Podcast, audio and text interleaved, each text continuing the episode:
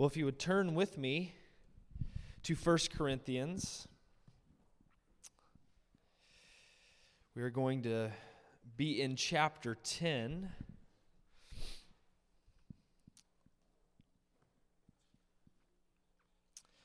First Corinthians chapter 10. What, what uh, Paul the Apostle has been talking about to the church in Corinth is he's been spending quite a lot of time uh, in dealing with the liberties that we have in Christ.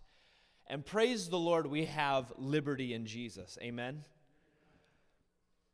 You know, in the Old Testament, when you go back and you read, in fact, in my devotions, I've been reading through the books of the law, and you see how scrupulous they were with every single little detail.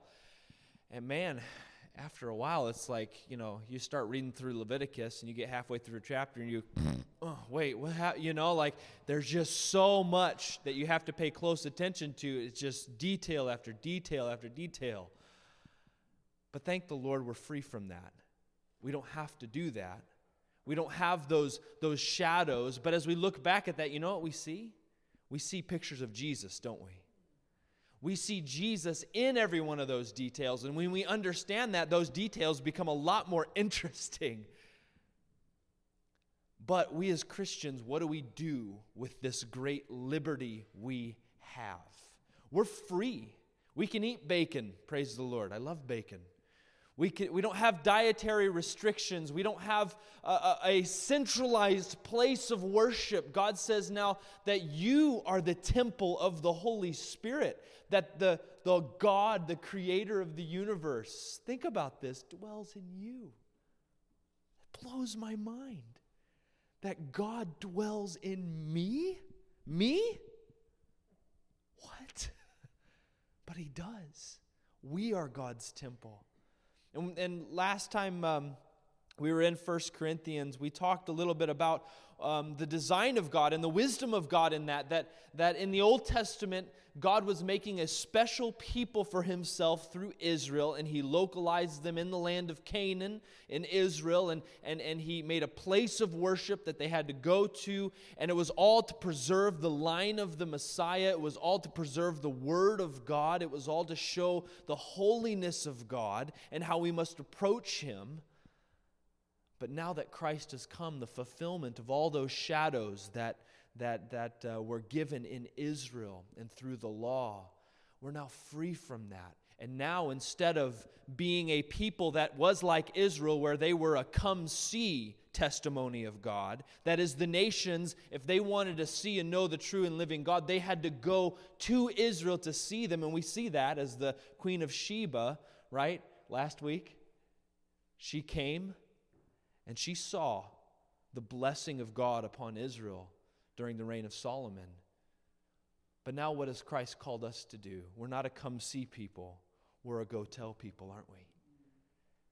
And so, what, what, what do we do when, we, when, when we're sent to a place where maybe they only have pork to eat? Do we just not eat anymore? No, God has given us liberty from the law and freedom from that. And so, uh, these Corinthians, they were misusing their liberty.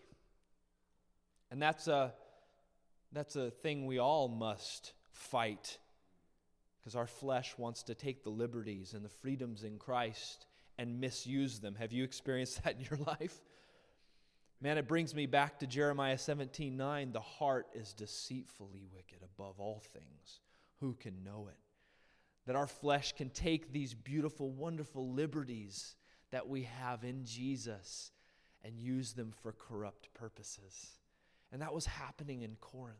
And so Paul deals with. Um, towards the uh, in, really in the beginning of chapter 9 he talk he uses himself as an example as, as, how he has these liberties he has these rights as an apostle but he doesn't abuse them and why does he not abuse them he doesn't abuse them so that the gospel might go forth unhindered and we can see how the gospel is often hindered in America today. All you have to do is turn on TBN. You ever tuned into Trinity Broadcast Network on TV?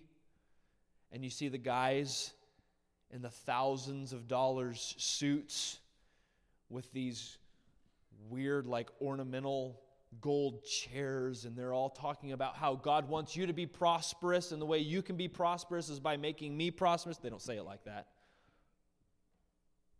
And people look at that and they go, That's a crock, man. That, that is a joke. And what it does is it hinders the gospel of Jesus Christ. They're abusing the freedom they have in Jesus. And Paul said, I didn't want to do that. When I came, I, I didn't, I didn't take the food from you guys that I, I, I had a right to. I came to you as an apostle. I came to you taking the gospel. And, and, it's, and it's right for you to, to share with me in your food as I come and I bring this message, as I live to bring this, the gospel of Jesus Christ to you. He says, Do I not have a right, like the other apostles, to take a, a believing wife? Says at one point, or is it just me and Barnabas who, who can't refrain from working? You know, and his whole point is this is we have the right to do these things, but we don't. Why? So the gospel can go forth. And in verses 19 through 23 of chapter 9, Paul talks about how um, these, these liberties that we have in Christ are really to serve others, not to serve ourselves. But that's what the flesh wants to do. Oh, I'm free. I get to do what I want to do now. But Paul says, no, I, I, I, I, use these liberties so that I might become all things to all men, that I might go and reach people with the gospel. In, in the next, um, in the last section of uh, uh, chapter 9 of 1 Corinthians in 24 through 27, he talks about how he goes and he runs the race, how he goes and he competes, how he fights. And in verse 27, if you look there with me in 1 Corinthians chapter 9, he says this But I discipline my body and bring it into subjection lest when I have preached to others, I myself should become disqualified. So, what does Paul do? He says, You know, I take these liberties and I don't use them as, as an excuse to be lazy. I take this freedom that I have in Christ and I fight harder with it. I take these liberties that Jesus has given me in the cross and I use it to live all out for Him, not to sit back in my. Have you, isn't it funny how our culture, we, we, we, have, we literally have a chair that's called a lazy boy? You know, and you look at any commercial today that's advertising anything, what is it all about? And whatever, whatever the product is, it's all about how easy it is, how, how, how enjoyable it is, how much fun you're going to have, and how much you need it, right? And then next year they come out with the same exact thing and they tweak it a little bit. Nope, that one was obsolete. Now you need this one, right? And that's how they they're they're, they're appealing to our desire for ease and comfort. But we know in this life this is not our home. Amen, Christians? This is not our place of rest. And that's why Paul in Ephesians 6 says you got to stand in the power of God and in His might and put on the armor of God. Why? Because you're in a battle. You've got an enemy flinging arrows your way, bringing thoughts of fear, doubt, shame, lust, guilt, whatever he can throw at you, he will. And you need to be fully equipped with the armor of God. And so Paul says, I take these, this liberty, this freedom I have in Christ, and I beat my body. I, I, I, I train myself. In the last phrase, in verse 27, he says, That I myself should, uh, I, lest when I preach to others, I myself should become disqualified. And last, um, uh, it was a little over a month ago now, but l- let's, let's look at uh, and read through the first 13 verses of 1 Corinthians chapter 10. He goes on, he says, Moreover, brethren, I do not want you to be unaware that, our, that all our fathers were under the cloud, all passed through the sea, all were baptized into Moses in the cloud and in the sea, and all ate the same spiritual food, and all eh, drank the same spiritual drink, for they, drink, they drank of that spiritual rock that followed them, and that rock was Christ. But with most of them, God was not well pleased, for their bodies were scattered in the wilderness. Now, these things became our examples to the intent that we should not lust after evil things as they also lusted. And do not become idolaters, as were some of them, as it is written. The people sat down to eat and drink and rose up to play. Nor let us commit sexual immorality, as some of them did, and, and in one day 23,000 fell. Nor let us tempt Christ, as some of them also tempted and were destroyed by serpents, nor complain as some of them also complained and were destroyed by the destroyer. Now, all these things happened to them as examples, and they were written for our admonition, upon whom the ends of the ages have come. Therefore, let him who thinks he stands take heed lest he fall. No temptation is overtaking you except such as is common to man, but God is faithful, who will not allow you to be tempted beyond what you are able, but with the temptation will also make the way of escape that you may be able to bear it. And so we have these freedoms in Christ, these liberties in Jesus. And Paul says, listen, you can misuse these liberties in such a way that you will disqualify yourself from usefulness in the ministry, from usefulness in the gospel, from usefulness in the fruit of what the gospel brings in this world. You can take these liberties, and how do you do it? Well, he says, Remember Israel?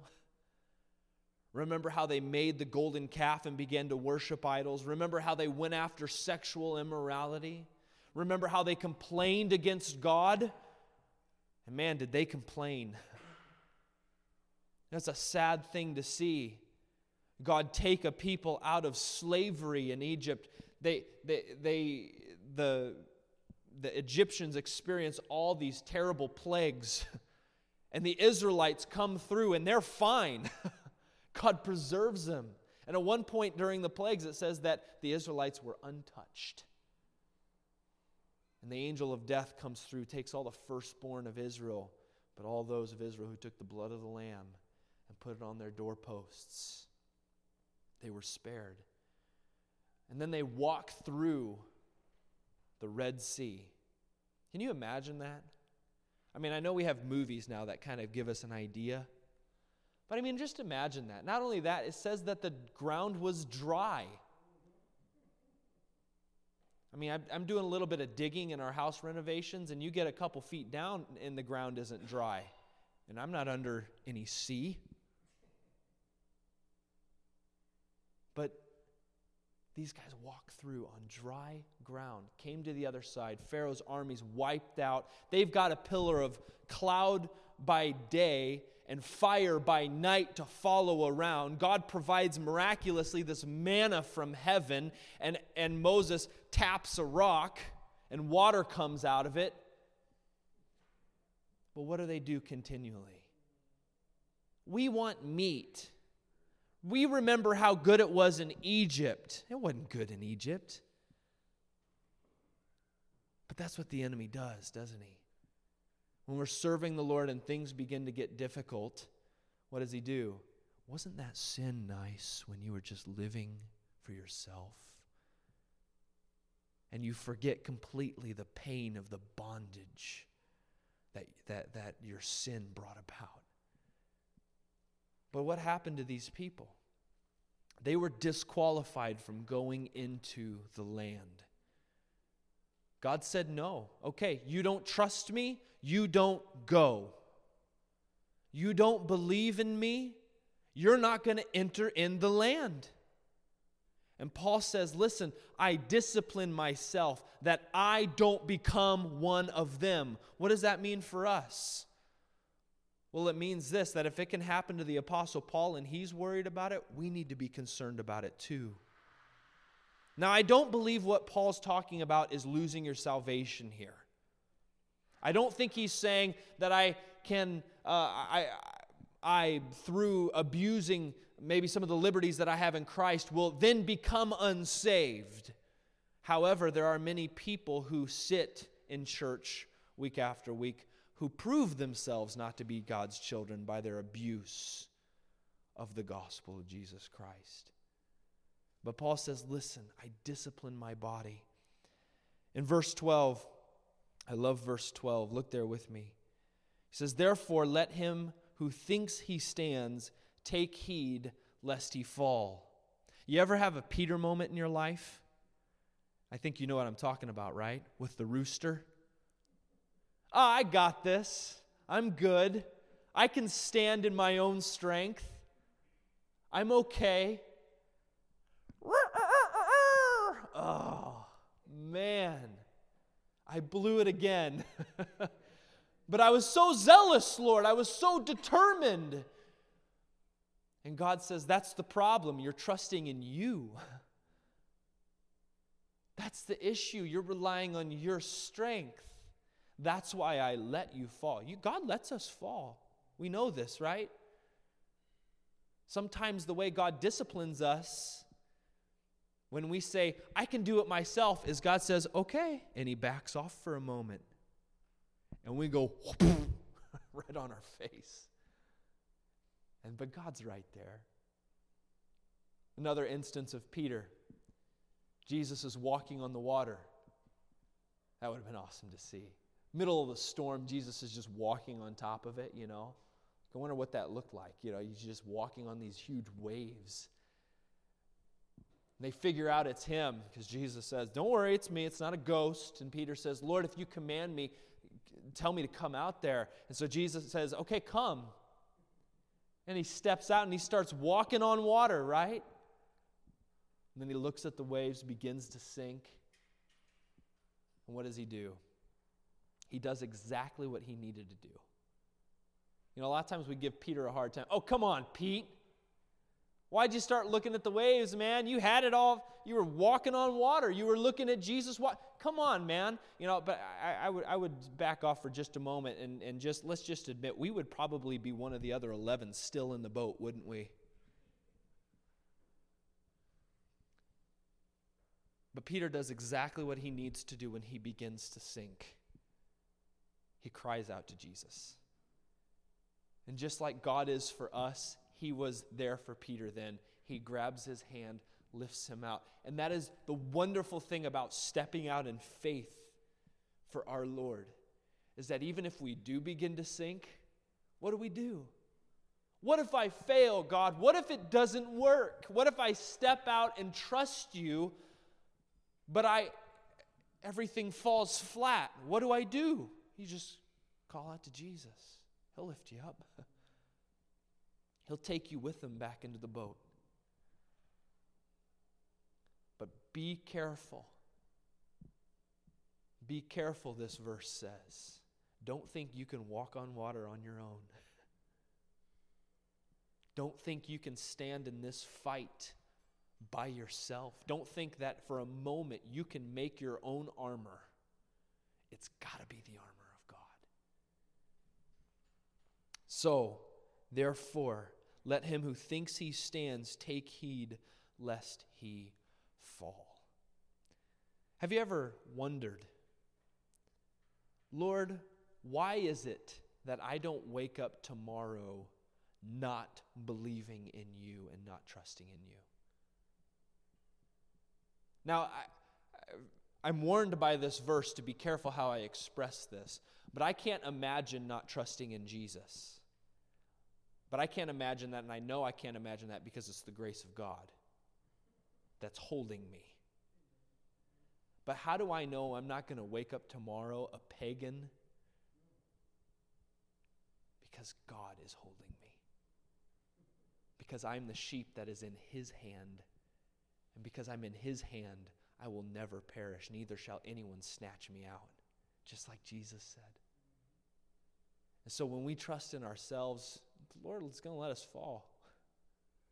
But when we trust in Him, and that's what verse 13 says, that no temptation has overtaken you except such as common to man.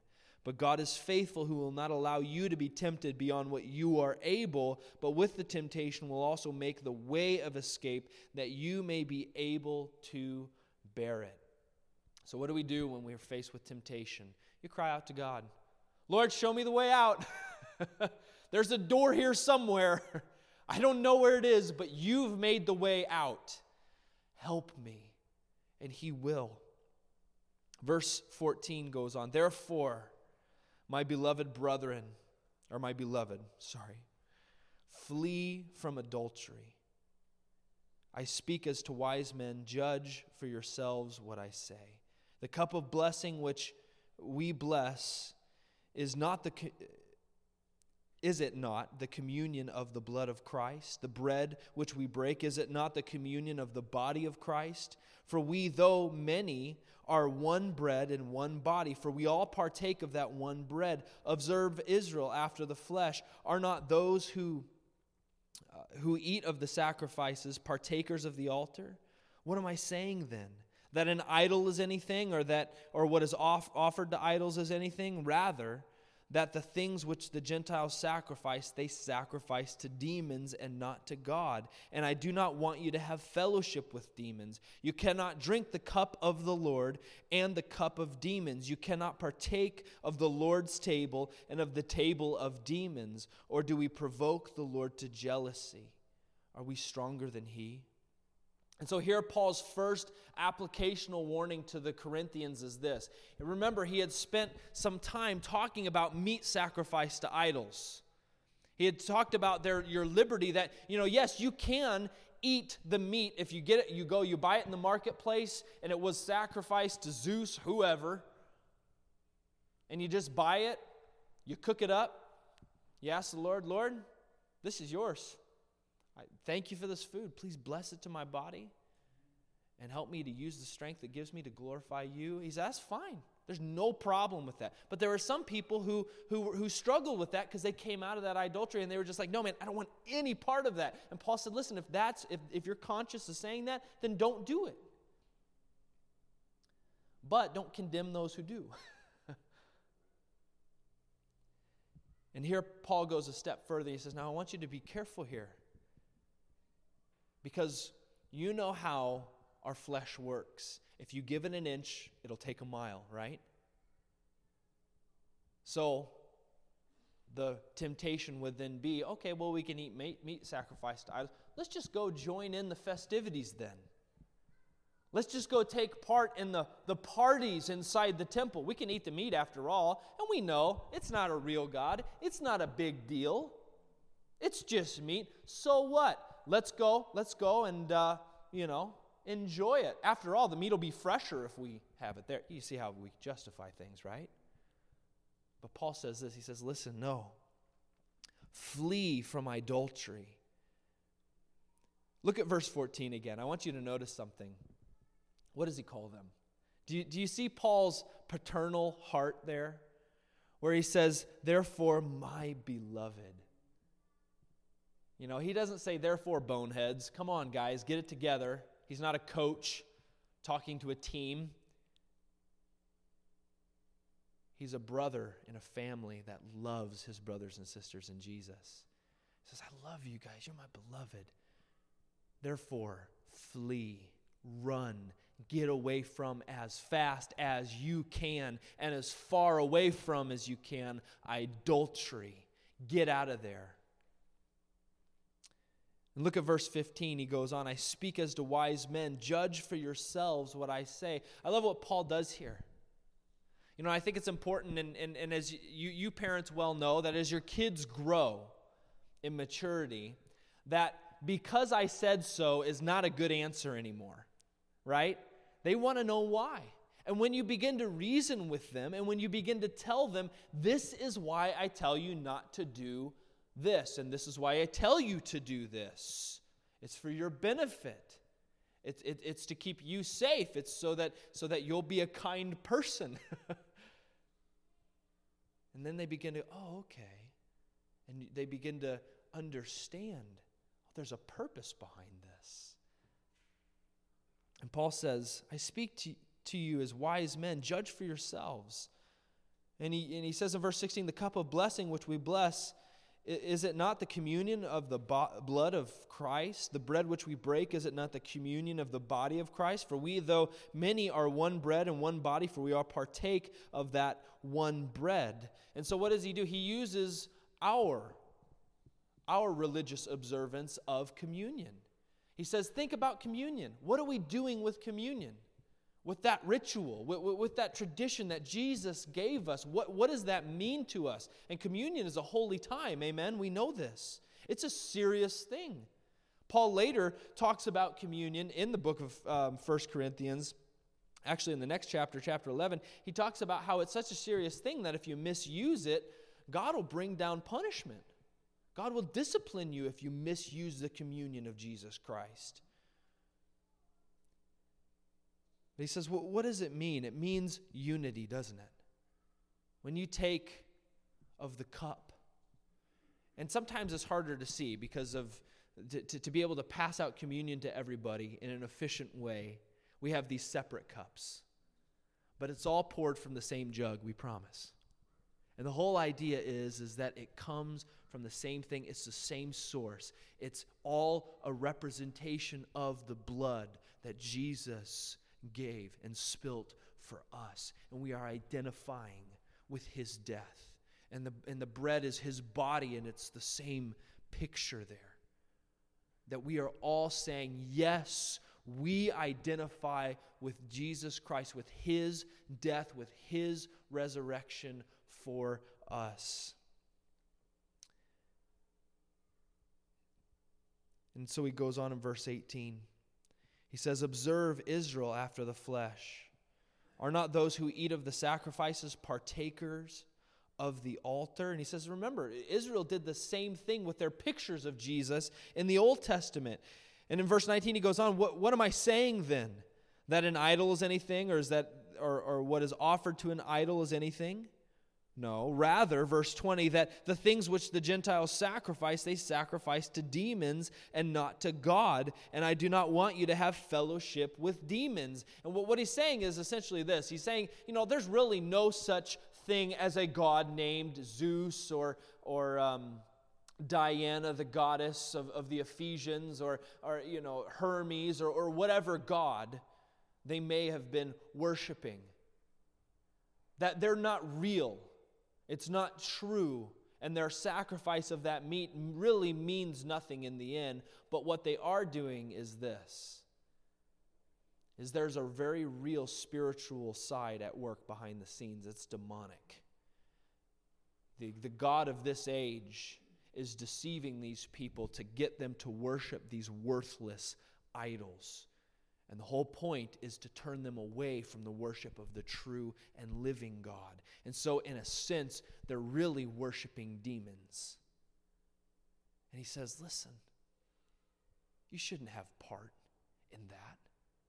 You shouldn't take part in the worship uh, of, of, of these false gods who aren't gods at all. That is a demonic and pagan religion and you being one with Christ should not be joined with demons. Verse 21, he says, You cannot drink the cup of the Lord and the cup of demons. You cannot partake of the Lord's table and of the table of demons. Or do we provoke the Lord to jealousy? Are we stronger than he? When we ask ourselves how this applies to us, obviously we don't have a bunch of different temples to different gods at least it's not as apparent as it was in their day. And we as believers, we don't, you know, set up little figurines that we pray to. Some people who call themselves Christians do. And that's a sad thing, isn't it? When they've fallen so far from God's word that they blatantly ignore it and worship idols like that.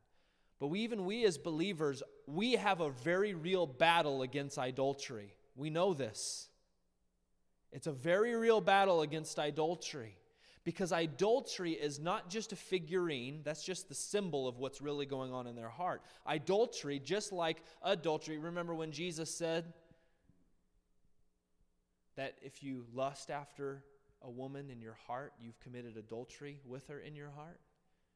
Well, we as Christians, we struggle with adul- adultery and idolatry in our heart as well. And what is idolatry in our heart? What is the setting up of an idol in the Christian's life?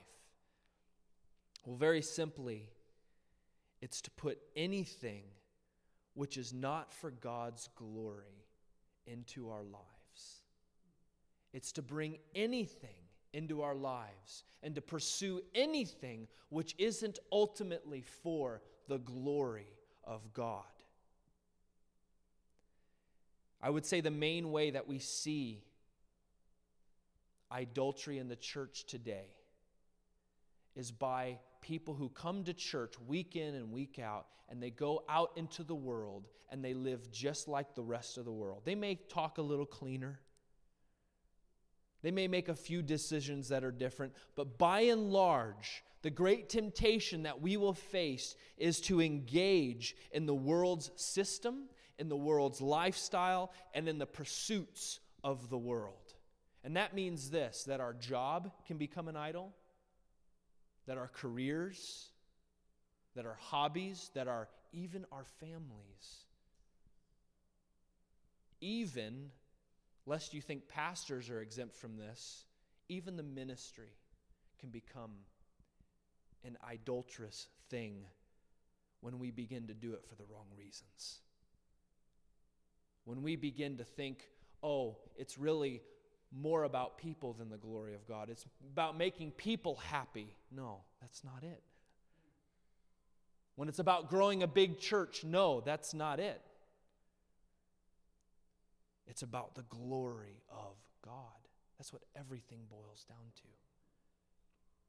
At the end, in verse 22, Paul says, Or do we provoke the Lord to jealousy? Are we stronger than he? You know, and um, in America, because we like to be comfortable, we like to make ourselves a comfortable God. And we like to think to ourselves that, that, that God never really gets angry. He just kind of gets disappointed and, oh man. But you know, God does get angry. and God gets jealous. He's a jealous God. And this is a good thing, it's not a bad thing, because it means He loves you. If God cares enough to get angry about something that's taking you away from Him, it means He loves you. Ladies, don't you love it? Don't you love the idea of your husband being jealous for you? Where, where when he looks at you, he says, You're mine and I'm not sharing? That's a good thing, isn't it? That's a good kind of jealousy. And that's the way God is with us. I bought you, I paid for you because I love you. And everything that you're going to try to pursue besides me in this world will bring death and emptiness. And I don't want that for you because I made you for me. That's what God says. And so, any idolatrous thing in our life, anything that we would set up that, that, that doesn't lead us to the Lord, that doesn't glorify God, those things quickly become idols. And God is jealous. And He will come. And I have found that in my life, and I know I've heard many testimonies like this, that God is gracious and loving enough that if we're not willing to open our hands, at times He'll have to break a few fingers in a loving way because that's the most loving thing he can do is to make us let go of the thing that would kill us. You know when m- my daughter uh, little belle she started crawling around a lot um, lydia didn't do this so this was kind of a new experience for us but she would put everything in her mouth. Everything. I mean she we, kelly and i would joke that we don't have to vacuum the floors anymore because we just put Belle down and she'll go clean up everything for us. But it's kind of a scary thought because you track in rocks, you track in something that might be sharp, and if she swallows it or has it, it could hurt her, or something could be poisonous, you know. And, and so, so we're trying to keep her out of the cabinets and all that stuff. But I can't tell you how many times I've had to do the fish hook. You ever have to do the parent fish hook? Right? You just stick your finger in and you just try to scoop everything out you can, you know. and it's amazing what they will put in their mouths. But I tell you one thing our little baby, sweet little baby girl, Isabella Kate, she does not like it when I do the fish hook. And sometimes it gags her. and she's sitting there, ah, you know, I'm like, I got to get it out, honey. And she doesn't understand, but she'll be mad at me, you know. She, and then she wants to get away, you know. Like, but that's the most loving thing I can do as a father is to protect her from those things that can harm her. And that's what God will do with us. He loves us, He's jealous for us. And lest we think, well, I'll just outdo the old man. No, we're not stronger than him, as he says in verse 22. He goes on in verse 23 All things are lawful for me, but not all things are helpful. All things are lawful for me, but not all things edify. Let no one seek his own, but each one the other's well being. Eat whatever is sold in the meat market, asking no questions for conscience sake. For the earth is the Lord's and all its fullness. If any of those who do not believe invites you to dinner and you desire to go eat whatever is set before you, asking no questions for conscience sake, but if anyone says to you, This was offered to idols, do not eat it for the sake of the one who told you and for conscience sake. For the earth is the Lord's and all its fullness. Conscience, I say, not uh, your own, but, but that of the other. For why is my liberty judged by another man's conscience? But if I partake with thanks, well, why am I evil spoken of for the food for, over which I give thanks? Therefore, whether you eat or drink or whatever you do, do all for the glory of God. Give no offense either to the Jews or to the Greeks or to the church of God, just as I also Please all men in all things, not seeking my own profit, but the profit of many, that they may be saved. Imitate me, just as I also imitate Christ. And so, Paul goes on to um, uh, really wrap up this, this section of, of talking about your liberties in Jesus.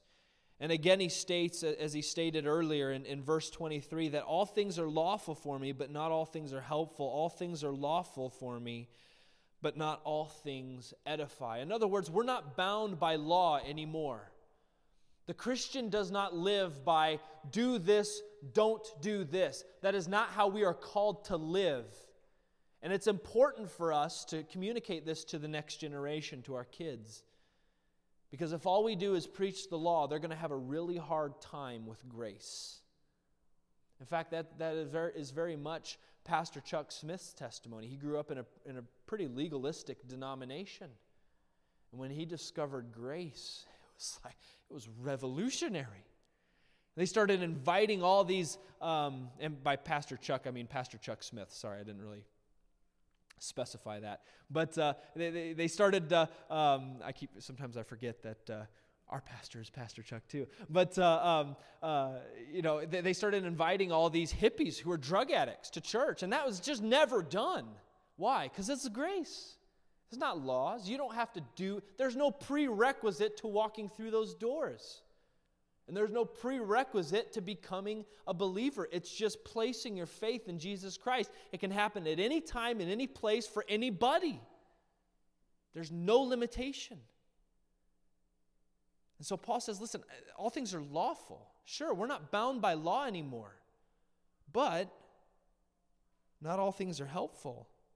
And not all things build up. Not all things edify.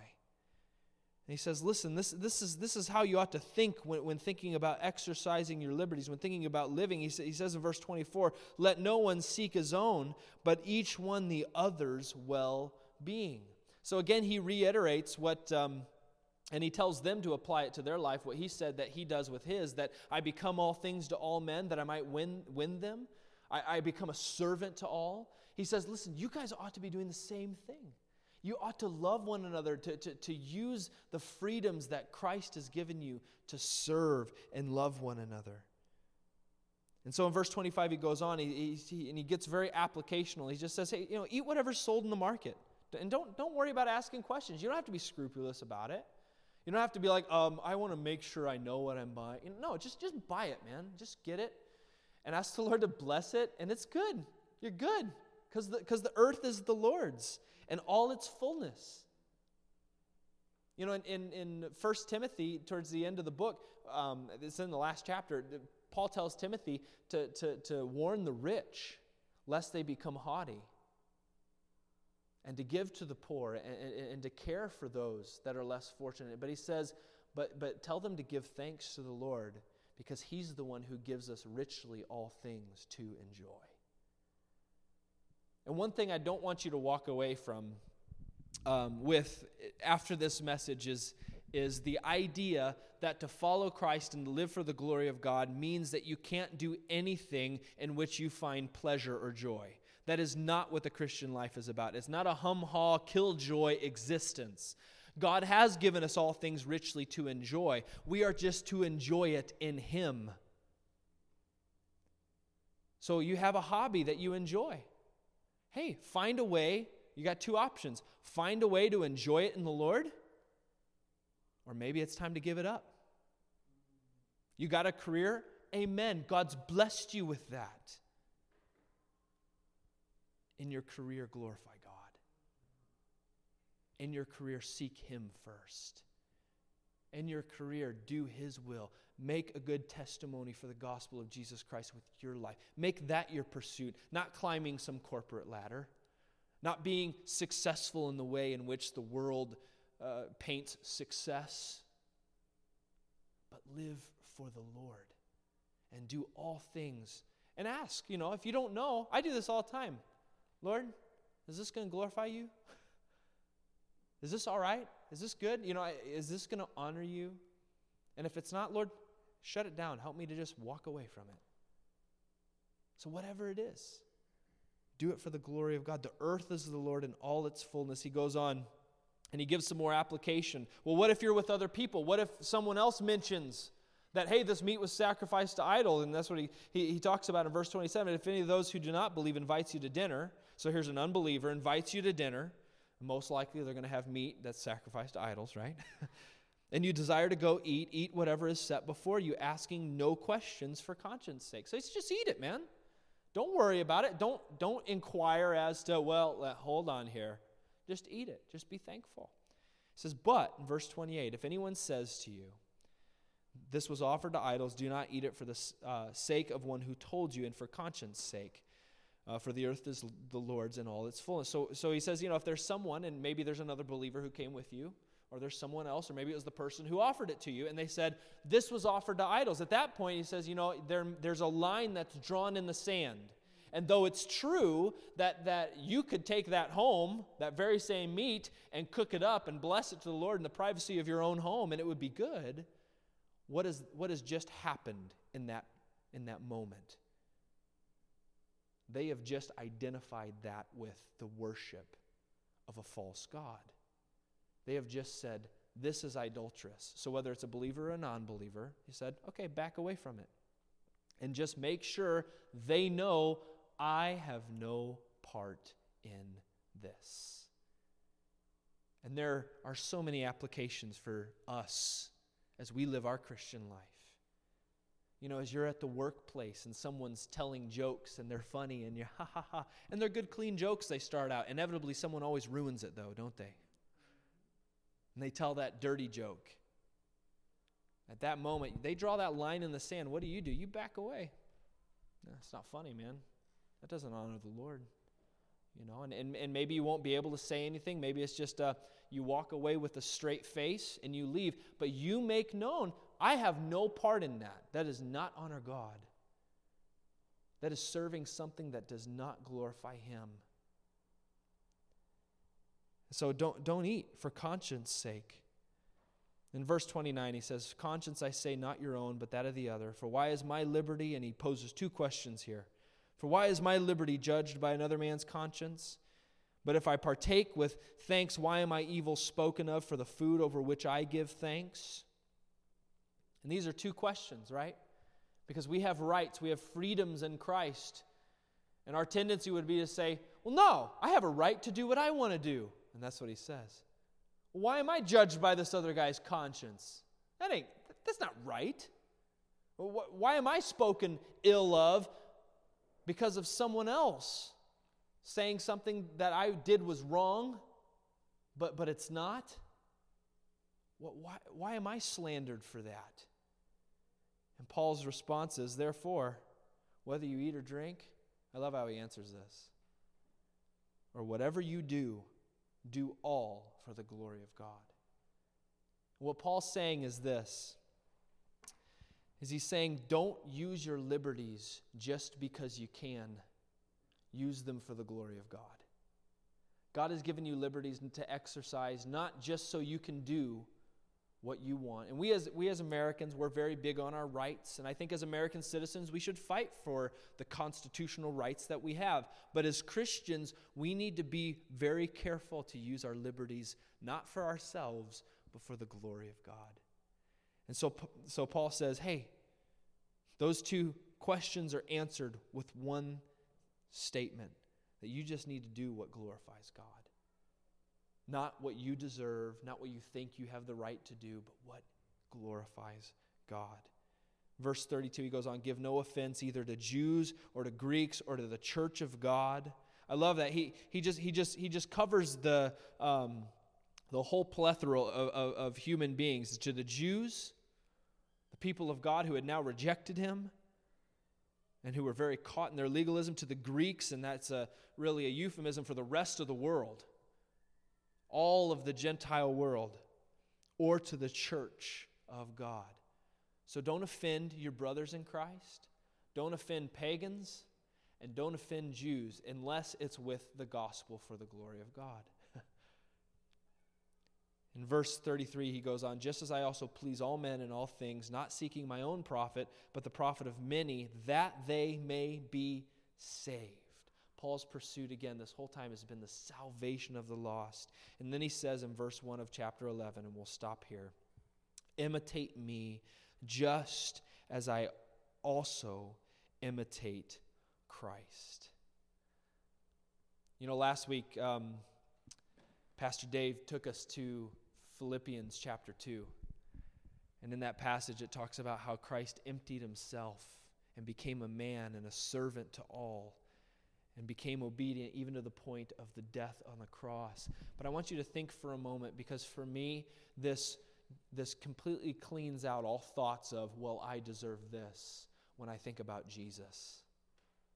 First of all, Paul's a good example for us. He didn't get married again, and he didn't take food, he didn't take money, and he worked himself to the bone for the gospel, for the glory of God.